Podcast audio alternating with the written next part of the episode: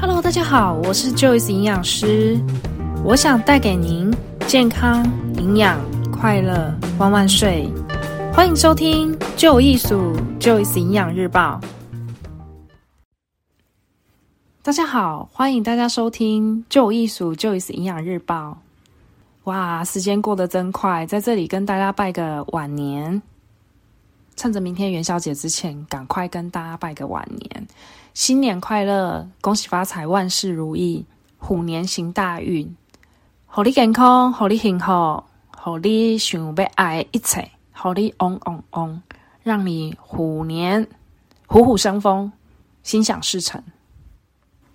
过个年，我的人都快散了。不知道大家有没有跟我同样的感觉，就是一放假，然后要恢复开始工作，人总是这样懒散懒散的。其实，呃，我主要的工作在上个星期就已经开工了，那也处理了一些事情。不过，内心的小船就一直翻滚，希望可以这个礼拜再来跟大家报告营养日报，所以请大家多多包涵哦。上次我们 Joyce 营养师有介绍，要达到营养基础要件是什么？其实最简单的就是食物一定要吃到我们的肚子里面。那要把食物吃进去，需要哪些元素呢？第一个要有好的牙齿，因为我们要把食物充分的咬烂之后呢，吞到我们胃小肠里面，所以吞咽的功能也很重要。再来就是我们吃进去的食物是不是均衡，这也是很重要。那上一次 Joyce 营养师有介绍了牙齿保健八零二零计划。希望我们八十岁的时候至少都有二十颗以上自己的牙齿。另外，也简单介绍了如何判断老人家是否有良好的吞咽功能。如果不清楚或者是第一次听的朋友们，欢迎大家把上一集打开再听一遍哦。原本我是想借着呃介绍完吞咽功能之后呢，开始跟大家介绍就是一些适合老人家吃的食物。但我想，如果我可以完整的介绍老人家所有需要吃的食物，再来搭配什么样的质地是比较适合我们食用的，我想这样可能会更好。所以从这一集开始呢，我会介绍什么是均衡食物，要如何才能够达到均衡食物。那也会主要以介绍老人家的食物为主，要吃多少量才够，还有就是我们烹调。的时候要注意什么？台湾每年都会针对各个年龄层去做营养调查。那经过一段时间之后呢，我们就会有一个完整的各个年龄层的一个喜好跟营养不足的地方。我们看了最近的一个营养调查，发现六十五岁以上的长者，热量摄取不足的盛行率竟然有达到四十二 percent，而且前五大缺乏的营养素就是像钙，有七十六点三 percent。维生素 E 七十三点一 percent，维生素 D 六十 percent，锌五十一点五 percent，镁四十九点六 percent，这一些摄取不足的比例竟然占了五到七成，很高哦。再来，如果我们以六个食食物的六大类而言，高龄者呃六大类食物里面摄取不足的第一名竟然是奶类八十一点六 percent，水果类七十二点九 percent。所以接下来几集里面，我会针对。老人家最容易缺乏了这些营养，再次去提醒它的重要性，以及有哪些食物是方便我们可以达到这些营养，还有为什么要摄取这些营养？为什么他们那么容易被忽略了？是因为不好摄取吗？还是食物不容易取得？那接下来的几集里面，我会慢慢的跟大家介绍。今天我们就是先来讲讲第一名吧。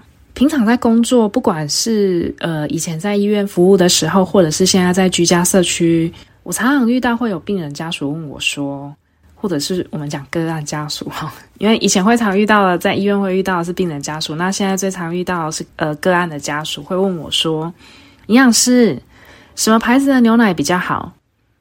其实我最常讲的就是有吃进去的牌子是最好的。只要是有吃到足够的热量跟营养才是最重要的。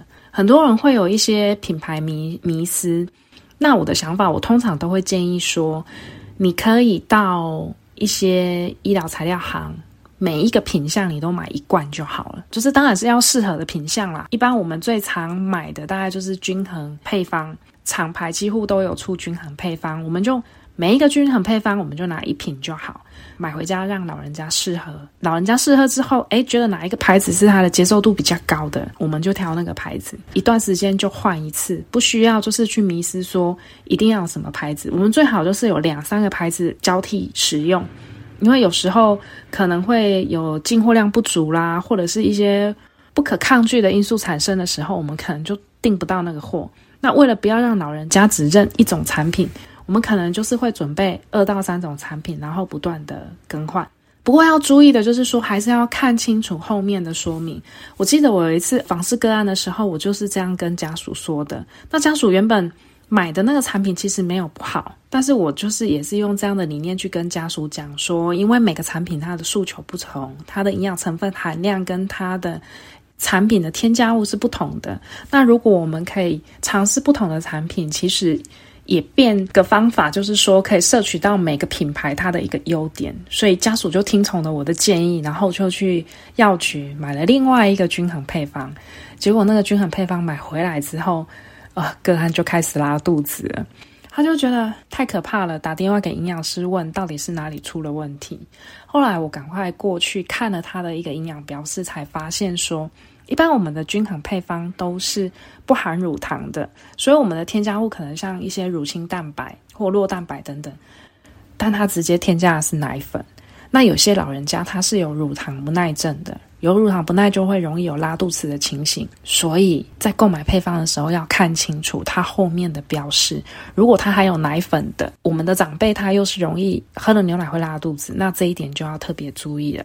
好，回到我们刚刚讲的，有吃进去的足够热量跟营养才是最重要的。但是根据我们刚刚讲的营养调查的研究却显示，热量摄取不足竟然占了快一半，四十二 percent，很高哦。那热量摄取不足的原因当然很多，不外乎是吃的少啊，或者是吃不下。这个是我比较常听到的一个问题。吃的少，很多老人家就会说：“哎呀，人老了，不用吃太多啦，有吃就好了啦，哦，随便吃一吃啊。”所以之前有遇过那种长辈们，他可能比如说中餐在家里准备，早餐、午餐是比较不方便的，或者是家人都上班了，他可能没有时间自己准备，他就可能会吃。白饭加酱油，吃白饭加酱瓜，就这样子当成一餐了。这样是非常的不均衡的，因为它只有摄取到五谷根茎类，其他的它都没有摄取到，严重的缺乏蔬菜类，还有我们的蛋白质类。所以很多老人家他都是抱持着这样的想法。再来就是说，有很多老人家会觉得。反正我现在就是年纪大了啊，有吃就好了，不用吃那么多啦。反正活动量也不多啊，不用吃太多等等。人老了，营营养一定要充足，不能能省则省，那样子只会省掉自己的健康。如果真的吃不下，有的老人家会说啊，我就肚子胀胀的啊，吃不了那么多啊。那这个时候我们就建议少量多餐，一天可以吃五到六餐。不用勉强自己，就是一餐之内一定要吃下所有的东西。我们可以分比较多次的方式去食用。再次强调，热量摄取不足，竟然占了四十二 percent，一定要确保老人家真的有吃饱。钙跟维生素 D 各占了七十六点三 percent 跟六十 percent，竟然超过了一半以上的不足。上一次在肌少及骨松的单元，我们有特别强调过了，现在再强调一次：六十五岁以上的老人每天要喝一点五杯到两杯的奶类，每杯的量大概是两百四十 CC。不喝鲜奶，我们可以吃优格、喝优酪乳或起司片都可以哦。一杯鲜奶大概是等于两片起司片。如果有一些老人家他不习惯喝鲜奶的，或者是他不喜欢吃像优酪乳那样子。酸酸的味道，我们也可以考虑把牛奶入餐，比如说现在很流行的牛奶锅，比如说我们可以用烤牛奶的方式让老人家吃，不一定就是单纯的直接喝鲜奶，好，或者是我们可以在鲜奶里面加一点味道，比如说他们很喜欢喝杏仁味道，我们就可以加杏仁粉或者杏仁跟牛奶打成汁，或者是可以加一些五谷粉。可以用这样的方式去让老人家他喝的牛奶量可以比较多。那平常在上课的时候，也有学员常会问我说，泡奶粉会不会营养成分就会变得比较少？是不是鲜奶比较好？其实一样哦，鲜奶跟奶粉的营养成分是一样的，只是奶粉少了水分，在刚的过程中难免会有一些流失的营养素，但厂商都会把流失的营养素再添加回去，所以营养成分是一样的。像这几天天寒地冻，尤其是这两两天天气又开始变冷了。如果每晚睡觉前可以喝一杯温牛奶，其实对于睡眠来讲也是一个很舒服的。再来就是可以补足足够的营养，还真是不错呢。谢谢大家今天收听的《就有艺术 Joyce 营养日报》，银发族营养该注意什么时间？希望今天的内容您会喜欢。如果喜欢，记得要订阅《Joyce 营养日报》，每周二陪您度过早晨时光。